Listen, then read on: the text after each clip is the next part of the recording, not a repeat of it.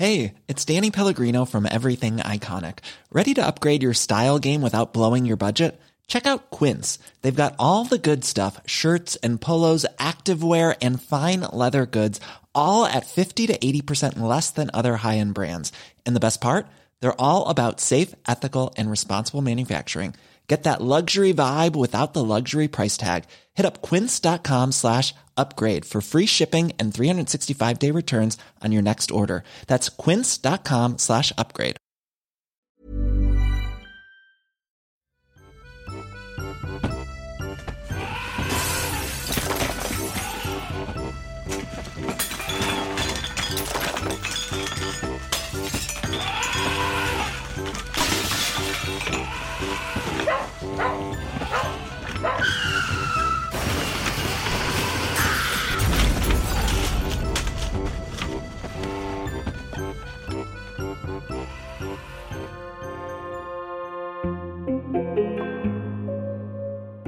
Dag taler jeg med komiker, tekstforfatter, sangskriver, kunstner og musiker Jakob Havgård. At interviewe Jakob var som at prøve at styre 40 utrænede fuldblodsheste på narko igennem et nøglehul. Jamen, jeg er jo egentlig den helt forkerte at komme og spørge om sådan noget, for jeg levede fuldstændig ansvarsfrit, til jeg er 40 år gammel. Men der er nu kommet et spændende, ærligt, råt og sjovt interview ud af de timer, vi var sammen. Jakob fortrød ikke et sekund alle de år, han drak, røg og tog stoffer. For det var skideskægt, som han siger. Og da han droppede værtshuslivet og blev tørlagt, opdagede han, at han i virkeligheden var et menneske, der var enormt ansvarsfuldt, til stede og sårbart.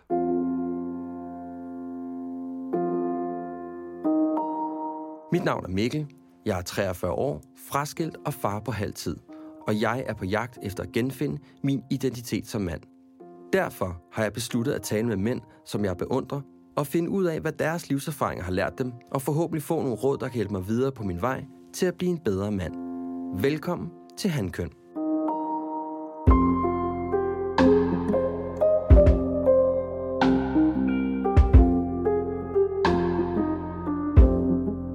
Jeg blev skilt for nogle år siden, og jeg kunne ikke rigtig sådan finde ud af, hvad det egentlig var, der definerede mig som en mand. Så jeg fik sådan en sådan en rigtig midtlivskrise, ikke? Ja. Og så ligesom da jeg sådan kom op af hullet, øh, og har siddet lidt dernede, og ikke sådan rigtig sådan kunne få luft, så fandt jeg sådan en tal ud af, at der var noget galt med den måde, jeg definerede mig selv på. Øh, og efter at arbejde sådan en del med mig selv, så kom jeg sådan frem til fire værdier, som jeg mener er virkelig gode til at få styr på sådan den grundlæggende del af dig selv. Det er et godt fundament, det er at, øh, at tage ansvar for sig selv og for sin øh, relation. Det vil sige, at du skal have styr på, hvad dit ansvar er i det, og hvordan du tager ansvar for din partner. Så handler det om at vide, at du skal have et klart formål uden for hjemmet. Hvad er det egentlig, jeg gerne vil bidrage med? Hvad er min mission? Og du skal vide, hvad dine ufravigelige krav er til din relation. Og der skinner jeg lidt mellem at have ufravigelige krav og behov. Noget, som er urokkeligt for dig som menneske, og så er der nogle behov, hvor Ilse og dig kan tale om, hvornår kan det lade sig gøre. Ikke? Øh, og så skal du have adgang til din egen sårbarhed. Det vil sige, du skal kunne udtrykke, hvad filen er, der foregår inde i dig selv. Det er i hvert fald en ting, som jeg har lagt mærke til, at mange mænd er rigtig svært ved. Hvordan har du det med dit ansvar? Jamen, jeg er jo egentlig den helt forkerte at komme og spørge om sådan noget, for jeg levede fuldstændig ansvarsfrit, til jeg er 40 år gammel. Nå, hvordan foregik det? Ja, fordi jeg, jeg røg bare tjal og drak bajer og hyggede mig. Og, det var der, og jeg tjente mange penge, så hvis det, i, der hvor jeg kommer fra, der er det definitionen på ansvar, det er, at du kan skaffe huslejen. Ja. Du kan skaffe øh, til en flæskesteg, du kan, hvis, og hvis du man er veganer, til nye kartofler og hvide spars og øh, hollandaise sovs og hele armen. Ikke? Det, det, det er ansvar. Men jeg kom, man er jo altid et produkt af, af ens forældre. Og mine forældre, de formulerer det slet ikke. Altså det er jo, det er jo min generation, der formulerer, at barnen kommer hen og spørger, hvad er klokken? Og så siger han med bløde håndlag, ja, hvad synes du selv?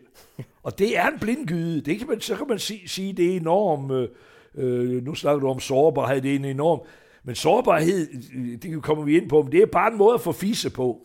Det er ikke andet, altså mænd er, har ikke adgang til sådan noget. Det må de lære på en eller anden måde og ved 117 kurser, men det vil altid virkelig et gemagt og lidt anstrengt at høre på mænd, der taler om sårbarhed. Og ansvar for... Altså, jeg var jo, jeg startede med at beruse mig, da jeg 14-15 år, så lykkedes det mig at bryde igennem. Jeg altid ville være berømt, lige siden jeg var 11-12 år gammel, og tænk at det lykkedes. Og jeg blev fandme rigtig dunder berømt og alt muligt. Og så kunne jeg have jo penge. Så da jeg mødte, da, øh, da jeg mødt min kone, så kan jeg jo give hende en pels, og hun, kan, hun får du flotte ringe, og, og vi får mad, op, hvis, og hun går meget op i, jeg har elendig skoletid, så jeg vil da skide på, hvordan, jo kortere der er til skole, jo bedre. Fordi det er kun noget praktisk for mig. Så, så hun siger, at den skole er ikke god på en anden skole. De skal vi bo op i, i øh, Olsgård og, øh, og NGG nede i Kokkedal, den ligger 21 km derfra. Jo. Så skal jeg køre 21 km hver morgen med den, fordi at min, øh, og, og jeg er altid været sådan en autonom, øh, øh, anarkistisk skikkelse, og det, og det eneste, jeg får af tak for det, det er, at jeg kører 42 km hver morgen. Ikke? Så er de da i hvert fald kommet i skole, så, så nogle gange skulle jeg også hente dem. Så du kunne godt køre 80 km på en dag, bare for, fordi de skulle gå i en eller anden bestemt skole. Ja. Men det har jeg ikke noget forhold til, men jeg har det også fint med ikke at være følsom og forstå det. En del af, hvorfor jeg har været, vi var lige ude at spise i aftes, min kone Ilse Ingeborg og Hendrup Vilmod og jeg, vi var ude at spise, fordi det er 40 år siden, den 21. maj var det 40 år siden, vi mødte hinanden. Tillykke. Men jeg er ikke sammen med hende, fordi jeg er forstående. Det er jeg ikke. Nej. Jeg er ikke sammen med hende, fordi at, øh, at jeg er specielt sårbar eller ansvarsfuld eller sådan noget. Jeg er sammen med hende, fordi jeg blev. Okay. Fordi jeg sagde, fordi jeg, øh, altså i starten vi kendte hinanden, det, det var sådan en stor, jeg, jeg kunne blive en sjov mand, fordi min virkelighed var så helvedes at være i, at så blev jeg sjov, så var det en måde at sige det på, ikke? Ja. Så jeg plejede altid at sige sådan, så, ej, men, øh, vi er gået fra at skulle skilles 10 gange om dagen, ned til kun at skulle skilles en gang om ugen. Det er det, vi har nu efter 40 år. Skal vi kun skilles en gang om ugen. Og gør mig stjernen tosset stadigvæk. Men det, det, skal man nemlig heller ikke underkende. Man skal ikke underkende ubehag som værende nøglen til noget, der er bedre. Men du, jeg, jeg blev bare lige mærke i, at du sagde, at, øh, at, at du, det var fordi, du var blevet. Altså, du sagde... Øh, Ja. At, ja. Og hvad mener du med det? Ja, jeg gik ingen steder. Jeg kunne jo bare være gået. Vi havde, jeg havde alle chancer. Altså mindst en gang om dagen havde jeg en chance for, for at blive skilt, ligesom folk bliver skilt i dag. Ja. Men, Men- hvorfor, men hvorfor blev du så? Ja, fordi at det var da også fordi, jeg kunne se, sådan en kvinde finder jeg ikke. Det svære ved at, det må du jo selv sidde med, det svære ved at blive skilt, det er, hvordan finder jeg en anden en, jeg kan holde ud? Ja. Fordi at jeg levede sådan en moderne liv, indtil jeg var 30. Jeg er jo jeg er 30 år i to, to år. Ej, til jeg er 28 til jeg møder min kone i 1980. Der er jeg 28 år gammel. Og, og der lever jeg jo som en, der har elsker inder. Jeg slår aldrig op, jeg taler aldrig noget igennem, jeg får til alt heller ikke børn. Det er nok der, min redning er. Jeg har ingen børn, så jeg har efterlader. Jeg kan bare gå. Jeg, øh, det billede, jeg dyrker, er Gary Cooper, der sidder på sådan en stor, høj hest, og Ava Gardner står der nede oven i købet med kavalier, og så kigger ned mellem hendes bryster, og så bukker han sig over det her dårende små kvindemenneske, og så fortæller hende, jeg er nødt til at hente de der 10 10.000 stykker kvæg op Missouri. Ikke? Og han skulle et eller andet sted op af, af floden og hente 10.000 stykker kvæg. Det var vigtigere, end at være sammen med hende. Ja. Ikke? Og det var ligesom mit billede af, øh, altså, når man er narkoman og alkoholiker, så er man misbruger. Men en af de ting, man, hvis man virkelig vil ud af det, så bliver man altså nødt til at indse, jeg var nødt til at indse, at jeg misbrugt alt og alle. Okay. Så da jeg så, hvor vild hun var med mig, så vild var jeg slet ikke med hende. Okay. Så tænkte jeg, whoop, det er lige mig. Ja. og så efter, vi har været sammen fra 80, og så i 92, efter 12 år, så holder jeg med at drikke, og to år efter jeg har holdt med, at jeg skifter fuldstændig stilejder, lige siden jeg har fået hår under armene, der har jeg været skæv og fuld. Men hvorfor stoppede du? Fordi at hun, ville jo, så har hun fået nok, nu gik hun. Okay. Og så stoppede jeg og vendte hende tilbage igen. Men efter to års ædruelighed, og efter clean time og ædruelighed, efter to år, så bliver jeg forelsket i hende. Nå. Jeg tror fandme, jeg har influenza. Sådan har jeg aldrig haft det. Jeg har altid set på en kvinde som øjne, bryster og skridt. Ja. Altså, øh, og hjerne, øh, øh, mad og, og forplantning. Eller hvad, hvad Men tror du det er, fordi du var ædru, eller hvad? Ja, ja, ja. Okay. Jeg, jeg, var, jeg er slet ikke i forbindelse med mine følelser. Det er jo en sygdom i følelserne, øh, øh, alkoholisme og narkomani. Det er, jeg kan, og jeg kan stadigvæk ikke have det ret godt alt for tæt på følelser. Det kan jeg ikke. Så er stadig, altså, det vil sige, ansvar for dig er ikke er, er sådan en flygtig ting. Det er ikke noget, du sådan beskæftiger dig med på den måde. Altså, du tænker ikke over det på den måde. Nej, fordi jeg er til min egen forskrækkelse. Altså, jeg fik jo hele tiden at vide med det liv, jeg førte, og den måde, jeg berusede mig på. Jeg er jo halvt færing, så der er så ligesom noget grønlænder færing i mig, Nord-Norge. Altså, jeg drikker mig aldrig almindelig fuld, vel? Det er Nej. bare sådan helt for langt ude, ikke? Så, så, så, så, ja... Nu mister jeg lige tråden. Hvad fanden var Ja, det? men jeg spurgte dig om, ja, det var fordi, jeg sagde til dig, om, om du sådan slet ikke tænkte over dit ansvar. Øh, om du, øh, altså, at du, øh, altså, eller vi talte om, at du blev ædru, og så siger du, altså så spurgte jeg sådan, siger, men, men, men, men, altså det der med et ansvar over for Ilse, og et ansvar over for dig selv, og sådan noget, hvordan, hvordan, Nej, så, forholder du jo, dig til det i dag? det. Nu kommer det. Så da jeg bliver ædru, Ja. så opdager jeg, at jeg er langt mere ansvarsfuld, end hun er. Hun er en fløs. Hun er fuldstændig ligeglad. Og det er det, jeg jo elsker ved hende. De fleste kvinder, de er simpelthen så optaget med alt deres lort. Og hun er ikke anden puder og gardiner et vist sted. Det er hun sgu. Men altså, hold da kæft lige så op. Det, det der mig, jeg står altid på mål. Ikke? Og Jeg har altid øje med mine børn. Det, der irriterer mig ved det her corona, det er, at jeg ikke kan ud og tjene penge. Ikke til mig selv, til at jeg altid kan bække dem op. Jeg, kan altid, jeg står altid, jeg, jeg vil helst øh, øh give, jeg vil helst ikke have. Jeg ved ikke, hvordan jeg skal tage imod. Jeg, ved- det ved jeg slet ikke, hvordan jeg skal... Hvilke, så, så lige Så, så da du, så, da du, så du, du, da du bliver ædru, der finder du faktisk ud af, at det er dig, der er den ansvarlige. Ja, jeg har hele tiden fået ballade for at være den uansvarlige. Okay. Og jeg siger også med glæde, at jeg levede ansvarsløst, til jeg var 40. Ja. Men jeg er jo enormt ansvarsfuld. Bare det, at jeg kan sige som 12-årig, jeg vil være berømt, og så blive berømt, det kræver, at du har, du har ansvar for dine egne tanker, du har ansvar for dine gerninger, du arbejder 24-7 på at blive berømt, ellers så kan man jo ikke blive berømt, det ved alle jo. Ja. Så, så jeg er meget ansvarsfuld, kan man sige. Jeg vidste bare ikke, det var sådan, det så ud. Jeg vidste jo heller ikke noget om, hvis vi nu er over i, i ansvar, så er der også en anden ting, der er ære og respekt. Ja. Og det kender jeg først noget til, da jeg er 40 år gammel. Når jeg møder de andre gutter, Halte, Per, Morten Belløje og dem alle sammen, det kom jo, det er ikke så nogen, der havde nogen som helst. Det var no future, det kan jeg med dem godt love dig. Så kunne jeg jo sådan sige mig lidt, som om jeg var et eller andet. At jeg gik ned ad gaden, så kom der en mor gående med to børn.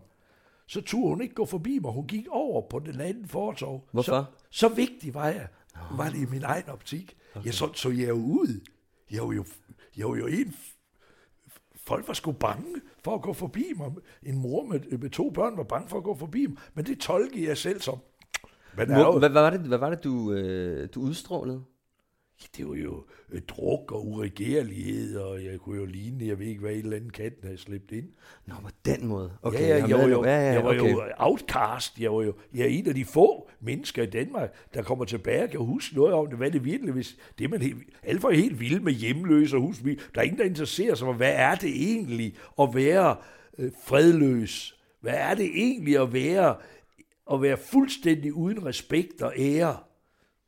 Og da jeg bliver ædru, der opdager jeg lige pludselig, og det er selvfølgelig også fordi, at jeg er kun ædru i to år, så kommer jeg i Folketinget på, på at love medvind på cykelstien, den practical joke, så opdager jeg lige pludselig, hvilken vederkvægende og fantastisk dejlig følelse det er at blive respekteret Ja. og være, øh, øh, øh, være æret og, og sådan noget. Og jeg har det stadigvæk enormt meget. Jeg kan simpelthen slet ikke klare det, hvis de vil give mig en pris. Jeg siger det hver gang. Øh, det er kraft dem bare for at få mig til at optræde gratis og sådan noget. Og når jeg så får den, så kan jeg ikke tale, så er jeg begyndt at tude. Ja. Men min pointe er stadigvæk, det kan du da sagtens leve med. Skidt da med, om du ikke har følelser. Hvem har nu bildet dig ind, at det skulle være så vigtigt? Ligesom alle folk de i dag har de også fundet ud af, at livet skal bare være en lang fest, det er enormt behageligt. Jamen altså, hvis det kun skal være behageligt, så kan det hvis det ikke er ubehageligt, kan du aldrig få det behageligt, fordi de to ting, altså det er jo grundlaget i kristendom, det jo- hvis du ikke ved, hvad ondt er, så ved du heller ikke, hvad godt er, men hvis du ikke ved, hvad ubehageligt er, så ved du da heller ikke, hvad behageligt er. Mm-hmm. Alting er defineret i kraft af sin modsætning. Men hvad, hvad, hvad, gør det, hvad gjorde det ved din selvopfattelse, at du lige pludselig fik det her ansvar? Jamen, øh, jeg synes, jeg troede egentlig, jeg var socialist. Fordi at jeg, jeg, jeg opdagede bare, at jeg var ligeglad med penge. Jeg, jeg fandt bare, jeg, på den måde, jeg levede, der var egentlig tilskuer til mit eget liv. Og så gifter jeg mig med Ilse, og hun har to børn i forvejen. Og de to børn bliver sådan set nøglen for mig ind til vores egne børn, dem vi har sammen, men også nøglen ind til livet tilbage igen, fordi jeg lige pludselig opdager, når det er det, man kan bruge penge til. Mm. Du kan købe en regnfrak til en 50, som du kan også købe, dengang kunne man også købe sådan en Olili, sådan en meget fin italiensk mærke, der var enormt flot design, der er rigtig lækker. Den koster 450 kroner der i 1980-81.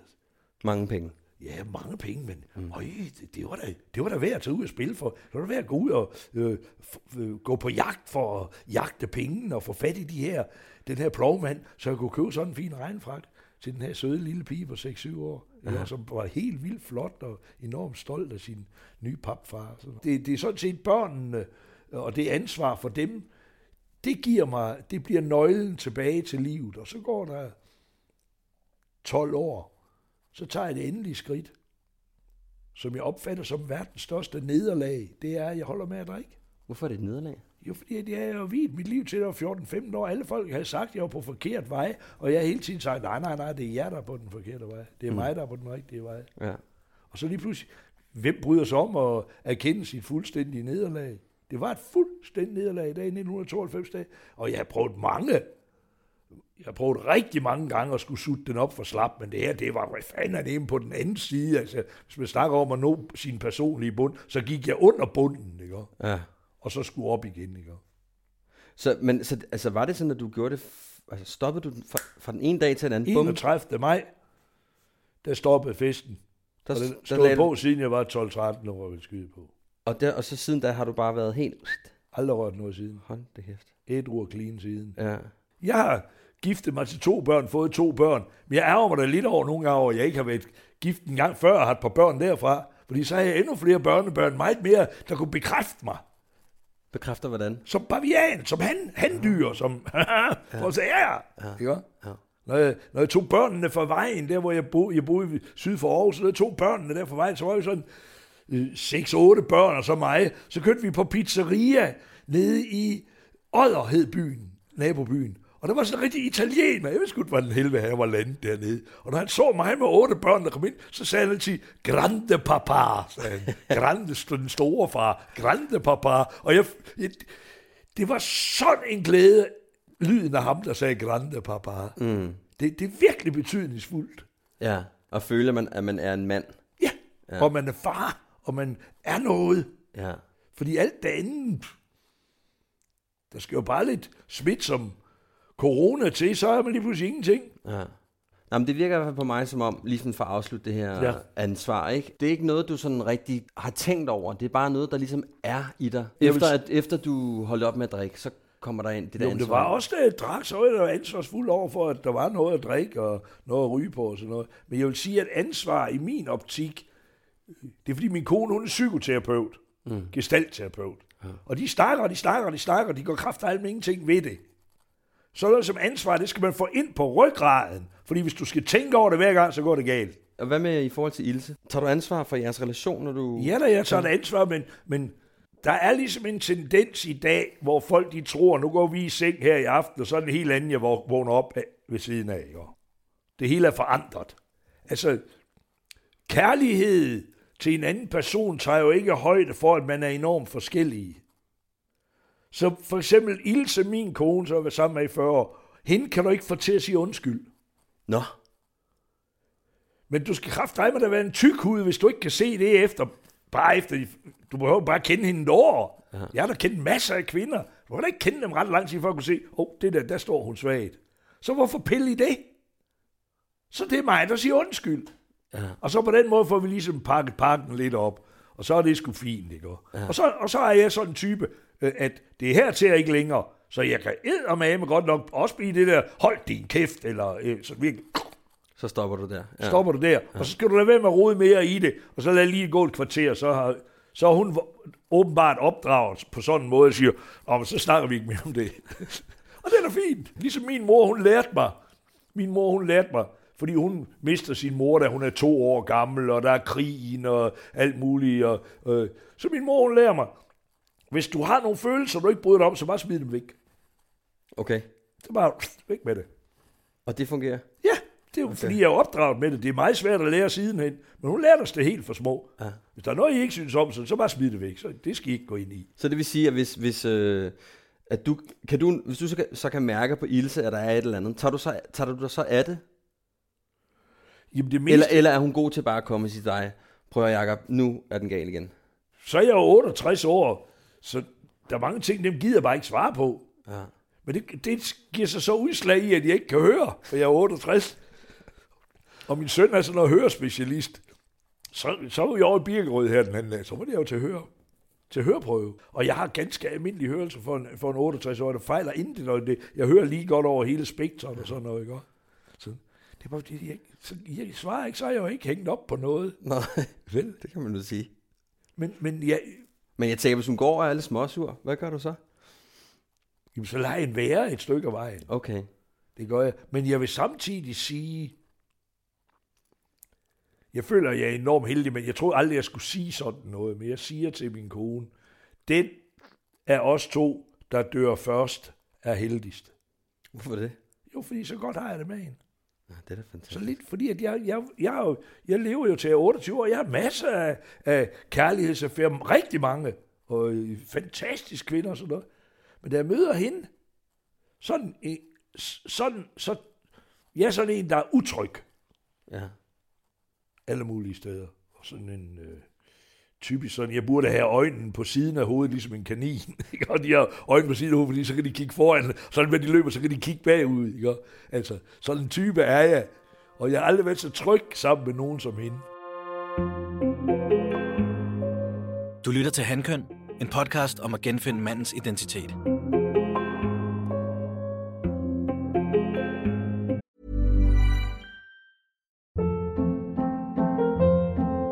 Hold up. What was that? Boring. No flavor. That was as bad as those leftovers you ate all week. Kiki Palmer here, and it's time to say hello to something fresh and guilt-free. Hello Fresh. Jazz up dinner with pecan-crusted chicken or garlic butter shrimp scampi. Now that's music to my mouth. Hello Fresh. Let's get this dinner party started. Discover all the delicious possibilities at hellofresh.com. Many of us have those stubborn pounds that seem impossible to lose, no matter how good we eat or how hard we work out. My solution is PlushCare. PlushCare is a leading telehealth provider with doctors who are there for you day and night to partner with you in your weight loss journey. They can prescribe FDA-approved weight loss medications like Wagovi and Zepbound for those who qualify. Plus, they accept most insurance plans. To get started, visit plushcare.com slash weight loss. That's plushcare.com slash weight loss. Jeg havde en meget lang periode i mit liv, hvor at jeg ligesom gik på arbejdet, og det var... Øh, jeg vidste ikke rigtig, hvorfor det var, jeg gik på arbejdet. Altså, det var sådan lidt... Det gjorde mig ikke rigtig glad.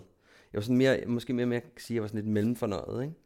Det var først sådan lidt senere, at jeg en tag sådan fik, fandt ud af, hvad det var, jeg ville. Blandt andet det, jeg sidder og laver her nu med dig, ikke? Når jeg sådan kigger på dig, så er jeg jo sådan lidt nysgerrig på, om du er klar over, hvad dit formål er ude fra hjemmet. Jeg har altid ville leve for at smile og elske. Det var derfor, det der hippie der var så... Det sagde mig noget. Det var nærmest sådan religiøst jo, dit spørgsmål. Hvad er dit formål sådan med... Mm-hmm. Øh, jeg vil være... Jeg vil få folk til at smile og elske. Kan man sige. Det kan jeg huske, det skrev jeg i en dagbog, jeg havde. Jeg var meget sådan filosofisk, fordi det gik mildest talt af helvede til. Nul i skolen i alt. Prøv at forestille dig at være, jeg er velbegavet mand, og så få nul i alt. Hvor, hvor, hvor fik du 0? Ja, fordi det var jo, så, så skrev dansk stil, så skrev en fantastisk dansk stil, jeg har jo misforstået emnet, så giver det jo nul. Fortæl en udlænding om finere madlavning, så var det en eller anden missionær, der blev smidt ned på Ny Guinea og et af nogle kannibaler, men det var ikke det, de mente, vel, altså sådan. Og det var for fanden, alle mine stile blev læst op, og jeg fik nul. Ja.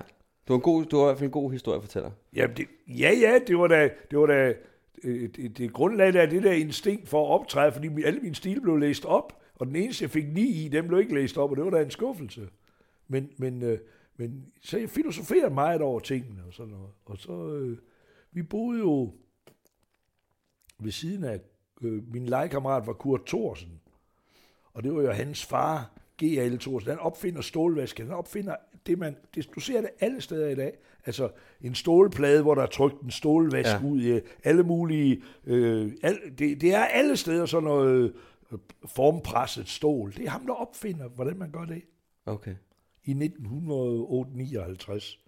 Og han er en af de rigeste mænd i Danmark. Han er altid i avisen og i fjernsyn. I det her mærkelige fjernsyn, hvor billedrør ligesom sidder helt omme bag i det. Sort-hvidt sådan langt væk, ikke? Og der var han, vores nabo, der tit i. Til det der, det ved jeg. Ja. Det der, det ved jeg. Og jeg er ikke anden end 12 år eller sådan noget. Altså være på fjernsynet? Jeg var berømt. Ja. Og jeg vidste ikke for hvad. Jeg var på det der ved jeg, det der. Og han var, de to eneste, der ikke skældte ud på mig, det var min mor, og så herr Thorsen, som han hed. Det var de to eneste, der ikke skældte ud. Og så en anden en, ved du hvem det var, der heller ikke skældte ud? Pernille Værmund fra den nye borgerlige, hendes bedstefar, herr Espersen. Vi boede 18 familiemedlemmer på den samme villavej, og jeg havde en kusine, hun var også... Øh, hun, kunne, åh, hun kunne heller ikke rigtig finde ud af det, sådan noget. Og sådan noget. Så, så kunne jeg være sådan en, der, så, så, så, så gav jeg hende sådan nogle råd, det fortalte hun mig tit om siden. Sådan, noget. Jamen, om du kan vælge imellem at gå og være ked af det, eller være glad. Jo, nu må du vælge. Hvad vil du så? Vil du så gå og være ked af det? Sådan. Man bestemmer jo lidt selv. Mm. I hvert fald. Man kan ikke, det er lidt svært at bestemme over penge, og sådan noget med ens. Om man er ked af det eller glad, det kan du egentlig bare vedtage, at du er. Ligegyldigt, hvor, hvor ringe det står til. Så det har jeg ligesom vedtaget, det var jeg. Og jeg vil smile og elske. Det var så ligesom det. Det var sådan noget, vel kristendom og sådan noget. Og så gik jeg i gang fra en kant af. Og, og øl, det blev jo min bedste ven, fordi så turde jeg, jeg er enormt blufærdig, så turde jeg optræde. Og det lykkedes mig at være sådan en. Det var sgu altid sjovt, hvor jeg var, så der var fuld gang i den og sådan noget. Og der jeg, vi har diskuteret det tit herhjemme, og sådan noget, så ja, jeg, jeg har en enorm stadigvæk klar fornemmelse af, hvorfor jeg er her. Det er fordi, at jeg skal, at, at, at jeg skal øh, få folk til at smile og være glade og elske. Så det vil sige, du allerede, altså du kigger ind i det der fjernsyn, og så Ja. finder du ud af, at nu skal du være, øh, du skal være berømt. Ja, Og jeg så- ved ikke for og- hvad.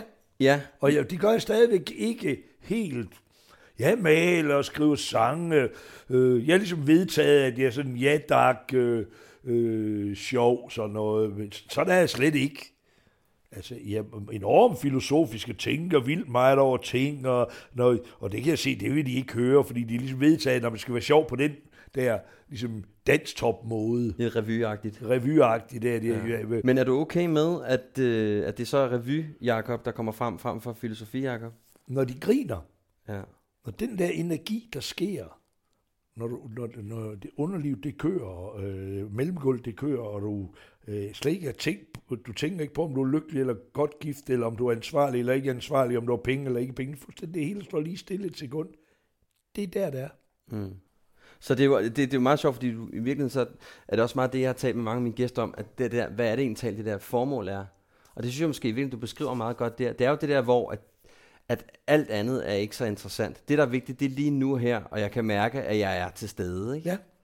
Altså, Og så er jeg egentlig, men, men, men jeg er gået en anden vej rundt, fordi jeg har jo ingen, fik jo ingen uddannelse. Jeg var jo umulig at have med at gøre, før jeg var 40. Aha. Men jeg, jeg er bare gået efter det alligevel. Men når folk spurgte, om, hvad vil du så være berømt for? Men det ved jeg sgu ikke. Så, så vi, til at starte med, så, så hvis jeg så ikke var i centrum, så vælgte det sådan et akvarium op på tredje sal. Jeg var slet ikke behagelig. Altså, det var ikke engang sådan, at det var sjovt. Nej, det lyder ikke særlig 1000 sjovt. liters akvarium, der bliver væltet op på tredje sal, det er bare problemer, kan jeg godt sige dig. Eller smadret deres guitar, noget. Ja. Så var jeg jo i centrum. Bare for at få opmærksomhed. Ja, det var lige før jeg, jeg, jeg, jeg den mand i Danmark, der har fået flest bank og været ude for flest ulykker og sådan noget. Og det var da også bare for at komme i centrum. Ja. Men så efter du så holder op med at, at drikke, eller Ja, hvad? så får jeg jo århundredes nedtur. Jamen, jeg vil ikke ønske det for min værste fjende. Men hvis du ikke, det, det stod på nogle cigaretter, der hed Pall Mall eller Paul Mall. Ja, ja, ja. Der stod per aspera ad astra. Det betyder gennem vanskeligheder til stjernen. Hvis du ikke vil tage den tur igennem kloakken, så kommer du aldrig ud. Nej. Du kommer, du, du, hvis du ikke vil, vil, vil øh, øh, øh, altså brændefødslen er indbegrebet af det. Det gør så sindssygt ondt og så ender det med et mirakel i hænderne. Ja. Og det er den, man bevæger sig længere og længere væk fra, fordi man bliver todimensionel. Så siger vi, vi, vi, vi, hvis vi tager øh, fødslen, nej, du bliver gravid, og nu kommer der lille barn ud af det, og I er far, og du er mor, og sådan noget. Men så, så bort eliminerer man lige smerten, den tager man lige ud. Det, det hører ikke til her. Ah. Kunne du have et råd til, hvordan man finder ud af, hvad ens formål er? Jamen altså, det du piller ved, det er, at der er enormt mange mennesker i dag, der ikke ved, hvad meningen er med deres liv. Ja. Når jeg tager ud for at optræde, man kan også sige, fordi jeg er så dårlig til det, eller det er næsten det samme som at være god til det, kan jeg hilse at sige. Men det gør jo, at, øh, at min styrke, den ligger i, at jeg langt hen ad vejen altid er, som om det var sidste gang, jeg gjorde det. Ja. Og det giver jo, det er det, der er det fede ved rock and roll. Rock and roll, der bliver spillet ligesom klassisk musik, så foretrækker jeg langt Mozart og Bach. Ikke?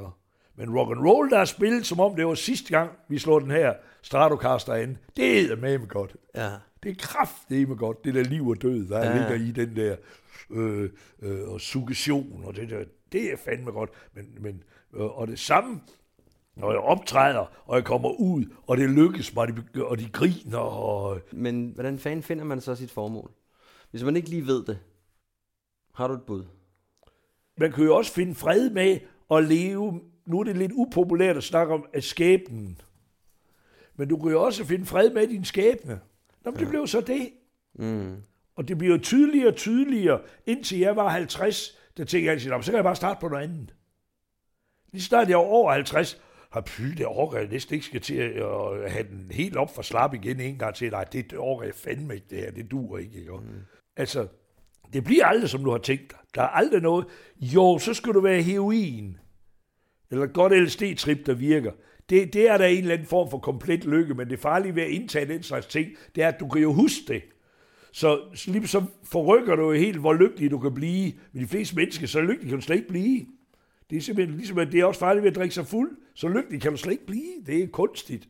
Og lige når det går allerbedst, så skvatter ungen og brækker fodrodsknoglen. Så skal du ind og sidde på skadestuen, det tager flere timer. Og jeg tog mig selv, min datter, hun kan stadigvæk genfortælle den for mig. Hun faldt ned sådan en stige, og det er lige hele vejen ellers lige så hyggeligt, og så, så faldt ned stige. Og så kommer jeg hen til hende for at hjælpe hende op, og så siger jeg til hende, ja, det var kraftedeme også lige det, der manglede. Ja. Ikke? Og, det, Ja. og den, det er en sætning, hun kan huske. Og hun bruger den garanteret på sine egne unger nu. Altså, du sender alting videre. Så, men men det, det bliver aldrig...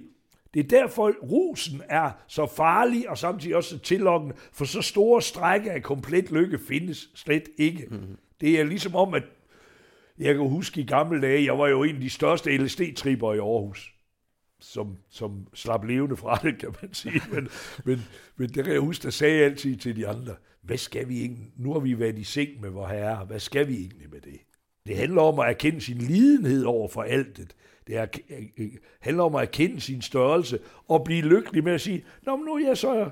Eller, min far var tømmer, og han fandt lykken ved, at han kunne regne ud, hvad det kostede at bygge ting. Så var han fri for at komme ud og, og på byggepladserne. Ikke? En version er at sige, øh, okay, men det er som det er.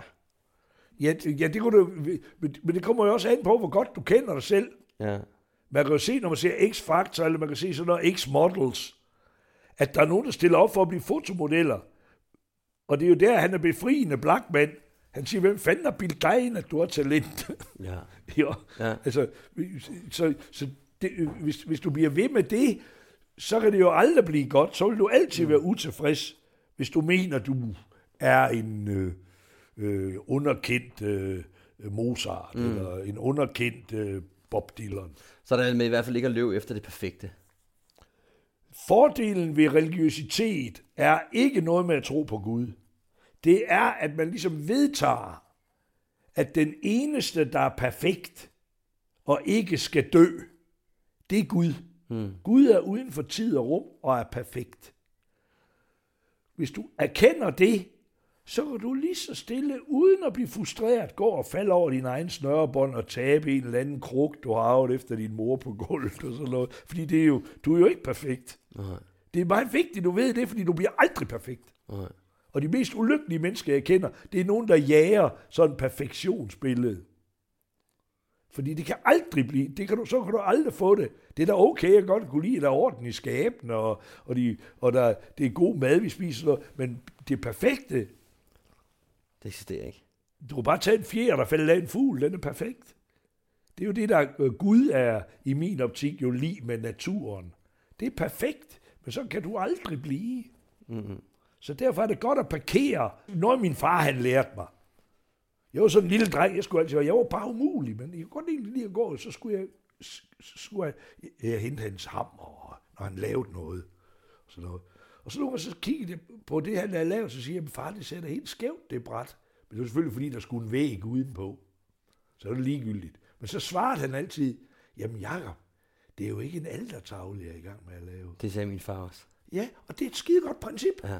Pissegodt princip, Ja. ja. fordi hvis du går efter, at det skal ligne Peterskirken, så er du på den. Ja. Og det er big time, og det er ligegyldigt. Hvor intelligent, smuk, klog, ligegyldigt hvad fanden, eller dum og grim du er, og, ja. og rig i. Det er fuldstændig ligegyldigt. Det der, der kan du lige så godt kaste håndklædet i ren. Du bliver bare ulykkelig. Det er helt 100.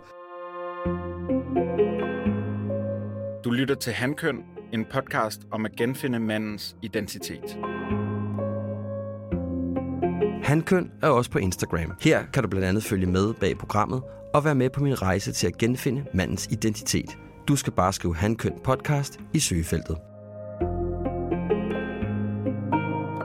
Er du klar over, hvilket ufravigelige krav du har til din relation? Eller har du ufravigelige krav til din relation? i, altså hvis man skulle starte et sted, det bliver altid sådan lidt, altså sex, Ja. altså kvinder, de har så travlt med forspil, og sådan noget. Tag mig nu på pikken for helvede, man kan jo nå holde op med det pjat der, jo. Altså, altså, jeg vil have sex. Lad os sige, det er en del. Ja. Så en anden ting, jeg har registreret, eller noget, jeg egentlig slet... Nej, jeg har ikke registreret, det er forkert at sige. Jeg har min egen verden. Og hvad betyder det? Ja, det betyder, at jeg, at jeg tit går rundt med hovedet op i røven. Ha- Han har sagt, det passer ikke helt, men jeg, jeg, i hvert fald, jeg er ikke, øh, jeg er ikke ordentligt til stede. Og det er sådan noget, kvinder bliver tosset over. Men jeg er jo, jeg er jo, den, jeg er jo den kreative klasse. Ja, det er ikke engang kreativ klasse. Jeg lever jo af at være kreativ, og du kan ikke være kreativ sammen med nogen. Det, du kan øh, få dig op og køre som en kollektiv ting, hvis du finder på originale idéer, så er det alene. Og den verden har jeg jo altid kunne gå ind i, og det er da ligegyldigt, om, om min kone nu sidder derovre og taler i telefon, så går jeg da ind i den alligevel. Så du har brug for at være i den verden. Jamen, det er ret sent med at finde ud af. Hvornår finder du Jeg ud af det? formulerer det, ja, det er vel 10-15 år siden, at jeg øh, øh, finder ud af, at jeg skal gå for mig selv hver dag. En time eller to. Nu går jeg og bygger et rum op, om heroppe ovenpå, hvor jeg sætter dampspærrer, isolering og loftplader op og alting. Og så er jeg for mig selv. Ja. Jeg går bare og hører radio. Jeg skal ikke have nogen, der forstyrrer mig. Så Og du har brug for noget alenetid, hvor ja, du og jeg har rum her også. Det er så afstedkommet, at vi er flyttet til større og større hus, fordi at, at jeg vil ikke have mine ting nede i kælderen. Så jeg har sådan nogle områder selv, der går jeg så hen, og der kan jeg så sidde, og jeg ved ikke, mærkeligt nok har det kunne omsættes til nogle penge ofte. Men det er egentlig aldrig ud fra det, det er mere, at så sidder jeg og roder med mine ting for mig selv, men jeg ved, jeg, jeg har masser af venner, der for eksempel er maler, men når jeg maler, jeg ved ikke, hvordan man gør det igen. Så maler maleri, det er sgu meget godt, så jeg aner ikke, hvordan jeg har gjort det. Og jeg ved ikke, hvordan man laver en sang. Så er der nogen, der siger til mig, at den, der for eksempel, da jeg opdager, at jeg forelsker i min kone, så skriver jeg en sang, hun hedder Ilse Ingeborg. Så skriver jeg en sang, der hedder Ingeborg. Ingeborg, ja. Så er en af mine venner, han er sådan en konservatorieuddannelse, siger, gud ja, den der sang, det er fuldstændig som man laver en sang i 50'erne. Du er i mol i starten der. I starten, du begynder at synge Ingeborg, så er det stram dur. Sådan lavede man sangen før i tiden.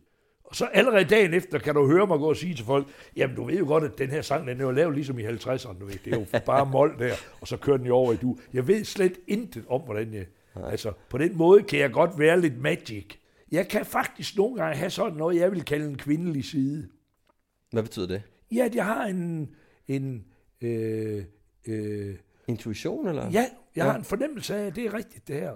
Ja. Ligesom kvinder øh, ligesom ved noget om det. Du, Hvor fanden vidste de det fra? Det ved de ingen steder fra. Det er bare en fornemmelse, de har. Og det har jeg også tit. En ja. fornemmelse af, tænke, åh, her skal jeg være, eller her. Og det ser umiddelbart forkert ud til at starte med, men så lige pludselig, jamen, det er da helt rigtigt. Og det er fordi, at, øh, det kan jeg mærke. Jeg kan ikke forklare det. Mm. Og mange af de ting, jeg har lavet, det ved jeg slet ikke, jeg har lavet. Føler det er. Øh, da jeg laver Hawaii til Kim Larsen, jeg føler, at jeg er snyd. Hvorfor er det snyd? Ja, fordi det tog ikke fem minutter. Nej. Det var ligesom om, det var en anden en, der lavede den igennem mig. Ja. Jeg forstår godt sådan noget, Madame Blavatsky og Alice Bailey og sådan nogle, sådan noget, sådan noget esoterisk noget der. Eller det er ja, bare et medie for en, der sidder over i Tibet. Jeg forstår godt, de kan få tanken. Ja. Altså, men, men øh, Men det jo også sjovt, fordi der er du også sådan helt... Øh, der er du også i dit, i 100% i dit, i dit formål, ikke? Altså tid og sted eksisterer ikke rigtigt. ja, ja, ja. Ja, ja. Men, men, men, men det der, jeg skal gå for mig selv, Det, er et, det er et krav. Ja, men det gjorde jeg også før. Men la- vidste jeg bare ikke om. Så, nu- så kan jeg, nu kan jeg så formulere det. Det ved jeg ikke om er nogen fordel. Jeg, jeg i et eller andet sted lidt imod, at man, man øh, at alting bliver formuleret. Altså jeg ved fra, når man tog LSD for eksempel, som er sindssygt psykisk, stod helt inde og, og være nogle steder, som man normalt ikke kan opfatte. Det er ligesom om den, det, det, man bruger vel kun en, tiendel tiendedel af hjernen. Det er ligesom om det ilter et eller andet op i hovedet, og ligesom om at hørelsen bliver slut til synet og det hele sådan. Og der kunne man så gå fem-seks mand ud af vejen, og så var der en, og vi havde en skideskær, vi grinede, og så er der en, der siger, Gud, hvor er vi lykkelige, så blev vi alle sammen kede af det. okay. Fordi det blev formuleret. Ja. Og så kunne det gå enormt lang tid, indtil der en, siger, Nå, vi skal jo bare leve livet. Nå ja, og så, ja, så var vi helt vilde? Altså, det var helt kakkelak. Og vi levede jo af det lort, ikke? og det var ufatteligt at overleve det der. Men det, det blev man meget klog af på nogle områder, men, men ubrugelig klog. Hvad skal du med det? Og har du flere ting? Ja, og så også øh, gøre noget ved drømmene. Ja. Det er meget vigtigt.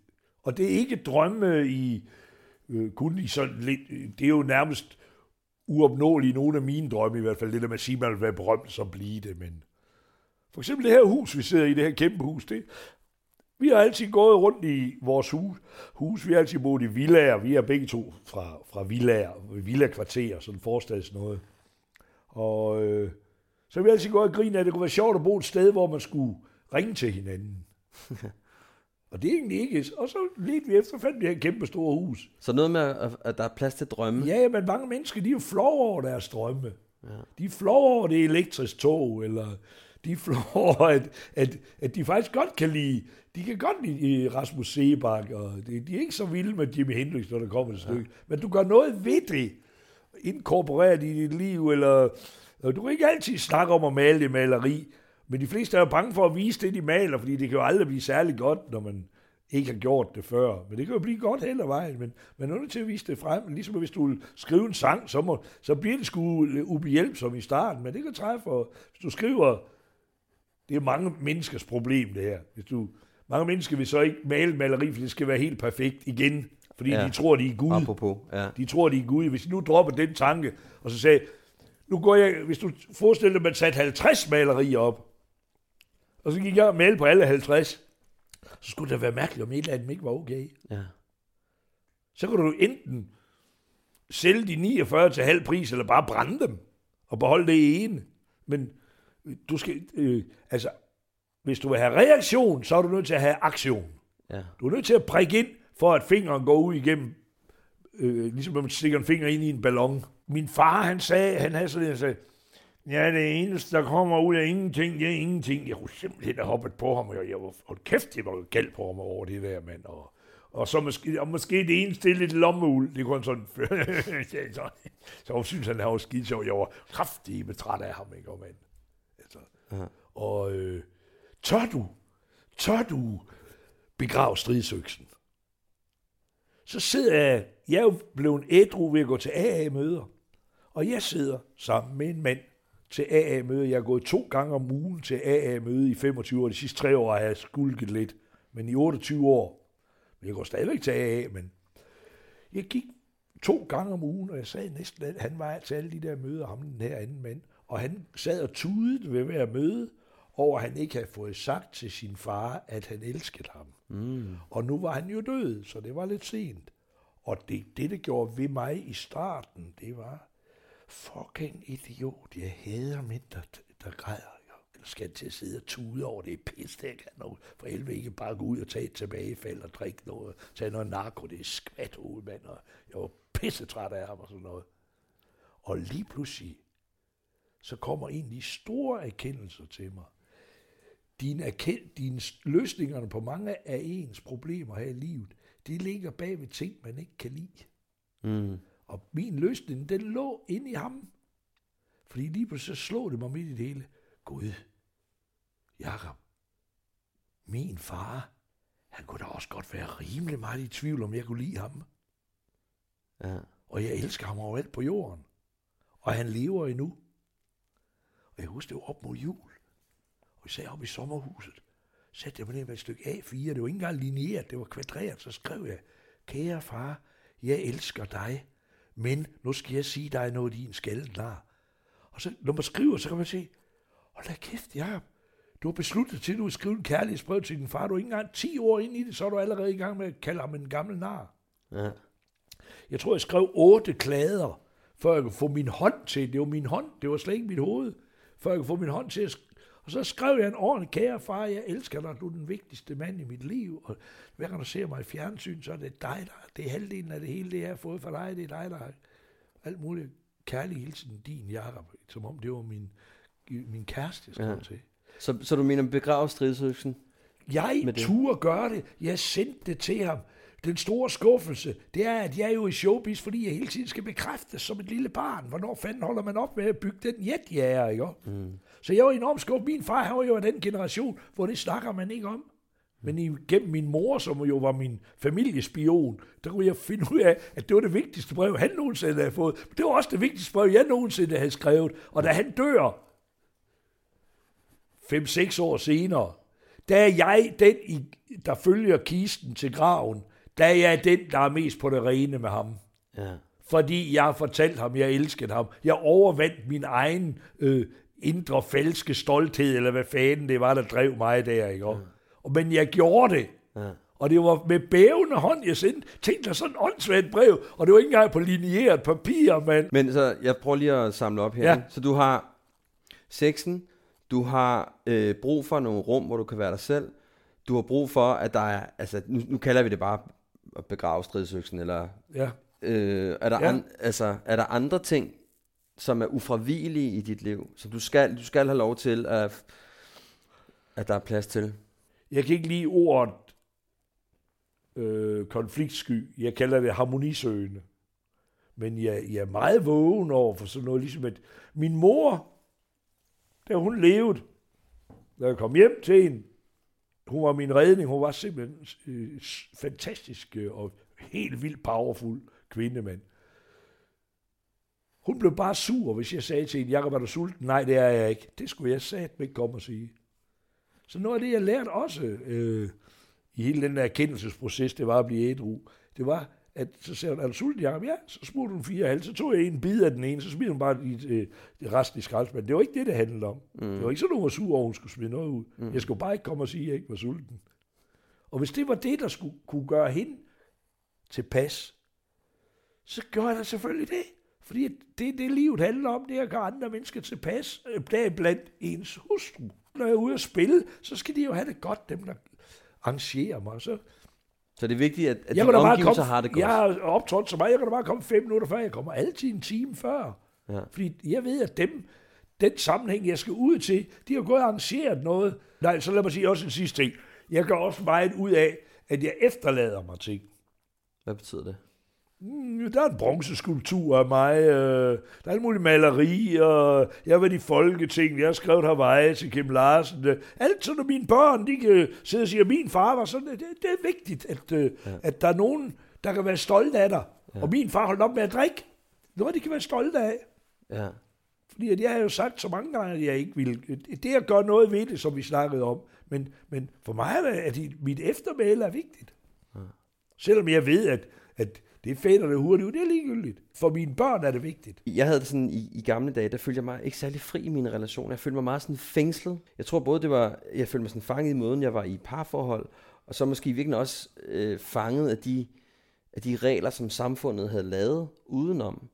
Og jeg tror faktisk, at jeg er kommet frem til, at den største frihed for et menneske, det ligger måske i virkeligheden i parforholdet. At øh, det er der, du har muligheden for at, at udvikle dig mest. Den, der ved mest om frihed, er jo den, der er boldet til væggen, og ikke kan gå nogen steder. Frihed er en relativ, relativ ting, ligesom at lys er defineret af mørke, så frihed defineret af ufrihed. Men, men så er det med at finde de ting, der virkelig gør dig ufri, som partneren tit slet ikke kan se, er vigtigt på en eller anden måde. Mm. Altså det, jeg oplever med frihed, det er jo, at hele den der rus, jeg dyrkede, der var jeg jo fri. Og ligesom jeg begrænsede aldrig mig selv. Jeg opdagede, og jeg følte mig meget ufri. Fordi jeg jo helt, bare jeg fået to bajer, så skulle jeg have 100 bajer, og det var, jeg var hele tiden, men samtidig gik jeg hele tiden snakke om, at jeg var fri. Så ved jeg i 1992 at holde op fuldstændig med at indtage noget som helst, der er sindsindrende. Ved at begrænse mig selv, så fik jeg friheden. Jeg har faktisk skrevet flere sange om det. Jeg kunne jo ikke forstå, jeg gik jo, jeg levede på værtshus. Jeg havde daglig stue på latin, og ikke, og så sov jeg nede på Vestergade 58. Og jeg kunne ikke forstå, at der manglede flere og flere. De forsvandt. Så jeg, hvad fanden laver de? Hvor er de henne? Og de andre sagde, om han er blevet gift, han har fået et barn. Nå, nå, det er derfor, for ellers skal vi stå i fanden. De plejer da nok også at vi gik jo også i byen mandag, tirsdag og onsdag. Vi, vi alle dage, lige så manglede de hele starten af ugen, og så måske, hvis man var heldig, så kom de en gang om måneden, og så æbbede det hele ud. Mm. Og det er jo fordi, at, at det er den begrænsning, du sætter ind for at få den frihed, som et barn og en kone giver. Ja. Som forholdet giver. Fordi at det er jo også lidt anstrengende i længden hele tiden at skulle finde en, en, en, en, man er konfident med, en man er helt tryg ved. Det er jo svært lige at finde, hvis man, altså det er jo besværligt med familie og venner, det er, at du er jo nød, det er også tit ubehageligt at have. Fordi du skal hele tiden investere i den, du skal hele tiden tage over til den, når de fylder år, og du skal da ikke springe over. Så, så bliver øh, lille Malte konfirmeret, skal du skulle være der, og, og du er jo gudfar, åh, oh, jeg orker næsten ikke. Jo, du gør så.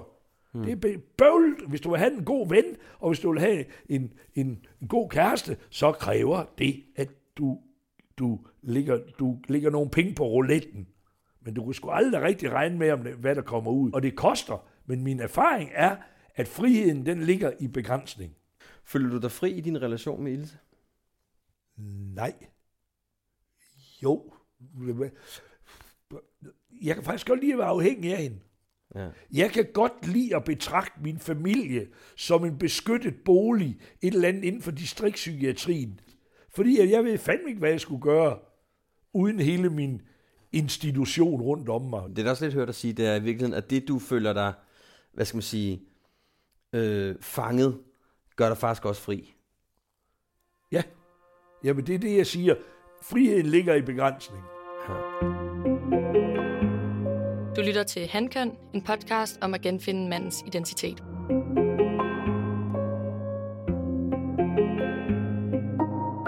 Nu skal vi lige tale her til sidst omkring sårbarheden. Og det er jo fra øh, mig og for mange andre mænd, øh, det kan godt være en ret svær størrelse at fedt lidt rundt i. For det er jo sådan per definition et sted, vi ikke kan lide at være. For tænk nu, hvis vi åbner os op for alle de her følelser, ikke? så kan det være, at vi sådan måske bliver set for sådan nogle små, svage, underernærede mandslinger, som ikke rigtig selv kan holde sig oprejst. Og det er, sådan meget den, det er i hvert fald meget den sådan fornemmelse, jeg har Ja, ja. omkring sårbarheden, at det, at det at når man er mand, så øh, det er til dels noget kulturelt i, vi lærer jo ikke at få adgang til det som børn. Jeg gjorde i hvert fald ikke. Min far lærte mig sgu ikke, han kom sgu ikke aldrig over og spurgte mig, Nå, hvordan har du med det skete? Eller er du okay med det? Eller det var bare, du ved, nå, nå, så kom så knægt, ikke? Hold op med at skabe dig videre, ikke? Hvordan har du det med din sårbarhed? Jeg lige til at komme til at tænke på, øh, når du sådan spørger om det, sådan, øh, det var jo meget med at, hvis du nu blev såret, så skjulte du det. Altså sådan ligesom, jamen det gjorde ikke noget. Hvis nu, de, min far havde kommet over, hvad også var helt utænkeligt, men altså, hvordan har du det? Det, det har det fint med. Ja. Det vil jeg altid svare. Ja. Det vil alle mænd også. altid. Hvis nu, det kan vi ikke sige alle mænd, men jo, Den største del vil nok gøre det, ikke? Ja, det har de fint med, fordi du må ikke, øh, du, øh, øh, du må ikke miste øh, terræn, kan man sige, eller du må ikke... Øh, nogle af de sådan... Øh, jeg havde for eksempel en meget... Øh, dengang uheldig ting. Jeg kunne blive noget så hamrende forelsket. Også jeg var sådan... Men de der 13-14 hold efter jeg kunne blive forelsket. Og jeg kunne simpelthen ikke skjule det. Og, de, og jeg var ikke toneangivende under nogen omstændigheder. Jeg var sådan en, de vil, i dag vil man sige, mobbet meget groft, men altså, øh, så, så øh, kunne de toneangivende drenge tage, øh, Dorte var der en, hun var, og det var altid sådan nogle, altså helt urealistisk smukke nogen. Jeg, jeg, det var sat, jeg var ikke ked af det, da, det er helt sikkert. Og i forhold til, hvor usikker jeg var, ligesom du siger, du godt nok selvsikker. Ja, samtidig er jeg verdens mest usikre. Så, øh, så kunne de slæve hende ind foran mig og sige, så ja, sig så, du kan lide hende. Kom så, sig det så. så og imens alle sammen hørte på det, det var total statustab. Det var faldet for tinderne, ikke? Og, og sådan noget. Og den måde, jeg registrerede det på, det er først mange år efter, så bliver jeg jo berømt. Og de ender alle sammen som plejere nede på sindshospitalet i total ring, skøjtjob, sådan alle fangevogter, ikke? Og det, jeg kunne huske, at jeg godt kunne lide ved mig selv, faktisk det, jeg godt kunne lide ved mig selv, det var, at jeg hoverede ikke. Jeg hævnede mig ikke. Fordi der var mulighed for virkelig at nedgøre dem, ikke? Så gjorde jeg ikke det samme. Og det følte jeg virkelig fedt, Jacob. Det er godt træk ved dig. Ja. Eller Det var, det var godt, godt set. Jeg blev fornedret så mange gange, at det, altså de første 10 gange, jeg optræder, bliver jeg, og det her, det er ikke bare en joke eller noget som helst, jeg bliver taget i nakke og røv og smidt ud. Hvorfor? Herr Thorsen, den her mand, der opfinder stålvasken, Gale Thorsen, G.A.L. Thorsen, han, han ejer hele Aarhus. Han var, han var Glistrup og, og Pernille Schieber fra Enhedslisten, de er også ekstremt reaktionære, og, og, og Pernille Vermund gange 10. Mm. Der var helt der var ingen betalt skat og ville ingenting. Ikke? Også, så ejede han alle kroer rundt om Aarhus. Så for at de kunne få lov til at forpagte hans, så skulle jeg spille.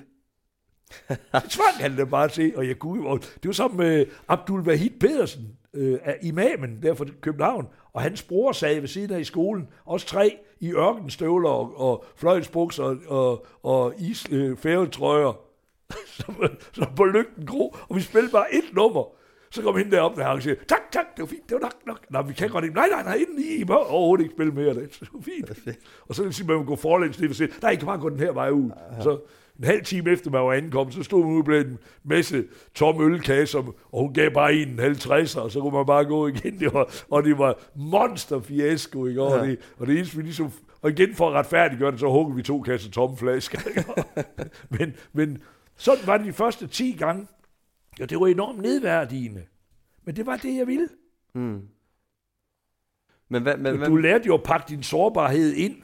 Altså, øh, jeg joker egentlig om alting. ja, så du pakkede, du, du, du så dig nødsaget til at pakke din sårbarhed ned. Ja, det er først som ældre voksen mand, at jeg begynder at tage det op. Jeg, får, jeg har flere af de der, de hed Grammy og dengang Music Award. Jeg fik altid inden for Dance Top. Jeg fatter slet ikke, jeg passer overhovedet ikke derind der, men det er selvfølgelig, fordi de ved ikke, hvem de skal dele den ud. Så det er nu ligegyldigt, det er stadigvæk den samme statuette der. Og så, og så, så og de kraftinde, de kunne arrangere mig for at få, få en gratis underholdning og sådan noget. Og så gav en den, så kunne jeg slet ikke tale, så var jeg begyndt at tude. Så, kunne- så, så kunne jeg alligevel godt sige, at der er et eller andet, du ikke, fanden er det, du har gang i. Ja, du kan ikke engang, du, du er fuldstændig afvisende og kold i røven, og det er bare en flok svindler røv hele holdet. Og så når du får den, så kan du ikke tale. Der er et eller andet her, du har helt. Og så har jeg sådan taget det lidt mere op, øh, og Øh, det er så inden for, også igen for de sidste 15-20 år af mit ægteskab. Jeg har for eksempel begyndt at skride ind over for min kone, fordi hun tænker ikke. Hun, hun tænker ikke over, hov, der, der er overskrevet, grænseoverskrevet nummer helt vildt, ikke? Øh, for eksempel den må hun kan bryde ind på, eller, eller så, så siger jeg det til hende. Ja. Så er du ikke bange for at sige, det der, det synes jeg er Nej, ubehageligt. nej, men det jeg siger, Nej. at helt taget totalt konfliktsky. Findes ikke mere konfliktsky. Men hvis du går over en eller anden usynlig linje ind i mig, så går jeg lige på dig. Og, det, og der er langt mere direkte. Hun er ellers meget direkte, min kone. Det er altid skide godt kunne lide. Det minder om, det er nogle træk, min mor også havde, hvor hun siger, det der, det, stopper du, Marker. Jo. Men det har jeg også selv, Mm. i allerhøjeste grad. Men, men fortæller du så, hvordan du har det, så, når hun gør det? Ja, så føler jeg bare nedgjort. Fortæller du hende, siger du så det til hende? Ja, ja, men, men ikke, men, men jeg er jo blevet så, som voksen er jeg blevet så klog, at hvis du gør det, jeg kan godt, hvis, hvis hun er i sit, i, i sit super så kan jeg godt finde på at gøre det, når folk er det. Men så venter til, vi er alene, så der ikke opstår en kompetencestrid, så jeg ikke udleverer hende til dem. Det er jo, det, det var sådan noget, jeg lærte i Folketinget. Ja. At, at du behøver da ikke at, at udlevere folk foran alle de andre, du kan tage dem til side, og så kan du lige sige, her er jeg altså. Altså, hvad har det givet dig så? Efter at du har, hvad skal man sige, tilladt dig at være sårbar, har det åbnet op for noget? Altså, ved mig, der handler det hele tiden om ikke at drikke. Ja. Ja. Altså, jeg har jo hele tiden sådan en blæselamp. Du kan bare lade være, så ender du i... Altså, fordi at, at jeg havde de 25 år, det slap jeg levende fra, men jeg, jeg ved helt sikkert, at jeg vil at jeg kan ikke drikke, stadigvæk ikke drikke en øl, jeg kan stadigvæk ikke købe øh, en klump tjal, uden at ryge det hele med det samme. Mm. I, på den der måde. Så det, det, det, mm. der er jeg misbruger. Så, så jeg har hele tiden det aspekt, at hvis jeg bliver for umulig, så er det den del af mig, jeg skal have i spil. Så det har bragt mig, altså, de fleste alkoholikere, jeg har haft meget med alkoholikere at gøre, de har drukket sig fra alt. Jeg er en af de få, der har drukket mig til det hele. Og egentlig mange af dem, der også har drukket sig fra alt, de har også drukket sig til. Du får en viden, som er, er outstanding. Det er helt vildt klog, man kan blive af at turde gå ind i de der områder hos sig selv. Og specielt at turde lade noget være. Altså, AA er bygget op om den berømte sindsro-bøn, der siger, øh, Gud giv mig sindsro til at acceptere de ting, jeg ikke kan ændre, og mod til at ændre de ting, jeg kan, og visdom til at se forskel på de to ting. Ja. Det er enormt klogt sagt, ikke? Det er helt vildt dybt klogt sagt. Så, så sårbarheden holder det faktisk den del af dig i skak? Jeg, jeg var bare ikke i forbindelse med mig selv før. Det er derfor, jeg ved noget om det. Jeg vil ikke af med Ilse, så jeg er nødt til at gøre opmærksom. Jeg er nødt til på en eller anden måde at komme med nogle indstik. Jeg kan jo ikke være helt, øh, helt vandmand, sådan slasket vandmand, der bare ligger på bordet. Selvom det ikke er det, jeg helst ville, bare lade mig være. Øh, øh, jeg skal nok være sød, agtig, sådan. Men, men så, så det siger jeg fra på, ikke? Aha. Men, men det, det, ellers er jeg ekstremt diplomatisk. Jeg skal jo hele tiden passe på, hvis jeg nu bliver såret rigtig meget. Så har jeg en side, der siger, så kan det fandme også være ligegyldigt. Og den må jeg ikke sætte i. Den, den må jeg ikke... Fodre. Nej, mm. den må jeg ikke slippe løs, den der side. Så kan det fandme også være lige meget. For det er jo det, der var drivkraften før. Ja. Så det, jeg sørger altid for, at jeg ikke når derhen. Og det vil jo tit kræve, at du siger fra, at du siger... Øh, men, men min, Hvordan du har det. Og, ja, det er mest over ja. for min kone, men hun, hun får jo også meget ud af det, forstået på den måde. Hun opdager, at hun gør, som hun gør. Jeg tænker, vi slutter af med et, øh, et spørgsmål, jeg har fået fra en af mine, det hedder jo en af mine følgere. Ja. Fra Instagram. Det er en pige, der hedder Mette Marie, der har stillet et ret godt spørgsmål øh, til dig. Og det er, hvad er det vigtigste, du har lært af din kone? Det vigtigste, jeg har lært af hende, det er at glæde sig. Ja. Fordi jeg har sådan en side, hvor jeg ikke vil gå op i et for højt gear, sæt nu de ikke kommer. Sæt nu jeg bliver afvist. Øh, jeg er ikke værdig. Øh, jeg har som sagt gået 14 år i skole og fået 0 hele tiden. Og jeg er skide godt begavet. Men, men, men jeg er bange for, øh, så hun øh, arrangere, og inviterer, og jeg så, helt nu de ikke kommer og, men, og, og sætter lys på, og, skal, og jeg kan næsten være helt flov over, der ikke er fem retter, og hun bruger helt usædvanligt mange penge på noget, som der, hvor jeg kommer fra, er helt nyttesløst, og sådan noget. Og det har hun lært mig, at det er det vigtigste. Ja. Det vigtigste er juleaften. Det vigtigste er, når du fylder rundt. Det vigtigste er, når du døber barnet. Det, det vigtigste er at mødes. Og, øh, det vigtigste er meningsløst. Hvad mener du med det? Det vigtigst, der er menings... Ja, det er da meningsløst at, at, at holde 40 års fødselsdag. Hvorfor? Ja, det vigtigste er da, hvad bil, i dag er det, hvad bil kører du i, hvor tit er der fjernsyn, hvem kender du, hvor bor du, bla, bla, bla, bla, bla. Og så har hun lært mig, det er det ikke. Mm. Det vigtigste er at mødes og sidde ved et bord og øh, lidt, være kultiveret og tale med hinanden og høre, hvor du så hen og hvor du hen og masser og, og være generøs. Ja. Og giv. Det er ikke det, det, det vigtigste er ikke, hvor meget du har sparet op. Aha. Det vigtigste er, hvor meget du tør bruge. Ja. Ej, det synes jeg var en god måde at slutte af på. Jakob, det har været sindssygt spændende at tale med dig. Jeg er glad for, at du gad at bruge tid på det. Så øhm, tak skal du have. Tak, Mikkel. Det var så Jakob. Jeg må sige, at hans åbenhed og fuldstændig glupske appetit på livet var og er utrolig smittende. Han har levet ud til kanten, over og tilbage, fundet sig selv og står ved, hvem han er. Og jeg er fan. Er der noget, jeg har lært af Jakob efter vores samtale, så er det én ting. Glem det perfekte i alle henseender af dit liv. Det er uinteressant, uopnåeligt, og i sidste ende gør det dig ikke lykkelig. Lyt med næste gang, hvor jeg interviewer en mand, som jeg har glædet mig meget til at tale med, nemlig krigsfotografen Jan Grarup. Indtil da, pas godt på dig selv og på rigtig fin genhør.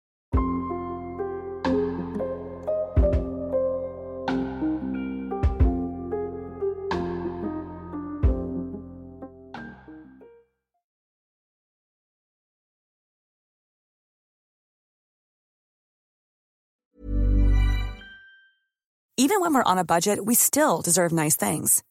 Quince is a place to scoop up stunning high-end goods for 50 to 80% less than similar brands. They have buttery soft cashmere sweaters starting at $50, luxurious Italian leather bags, and so much more. Plus, Quince only works with factories that use safe, ethical, and responsible manufacturing. Get the high-end goods you'll love without the high price tag with Quince. Go to quince.com slash style for free shipping and 365-day returns. Imagine the softest sheets you've ever felt. Now imagine them getting even softer over time. That's what you'll feel with Bowl and Branch's organic cotton sheets. In a recent customer survey, 96% replied that Bowl and Branch sheets get softer with every wash. Start getting your best night's sleep in these sheets that get softer and softer for years to come. Try their sheets with a 30-night guarantee. Plus, get 15% off your first order at bowlandbranch.com. Code BUTTERY. Exclusions apply. See site for details.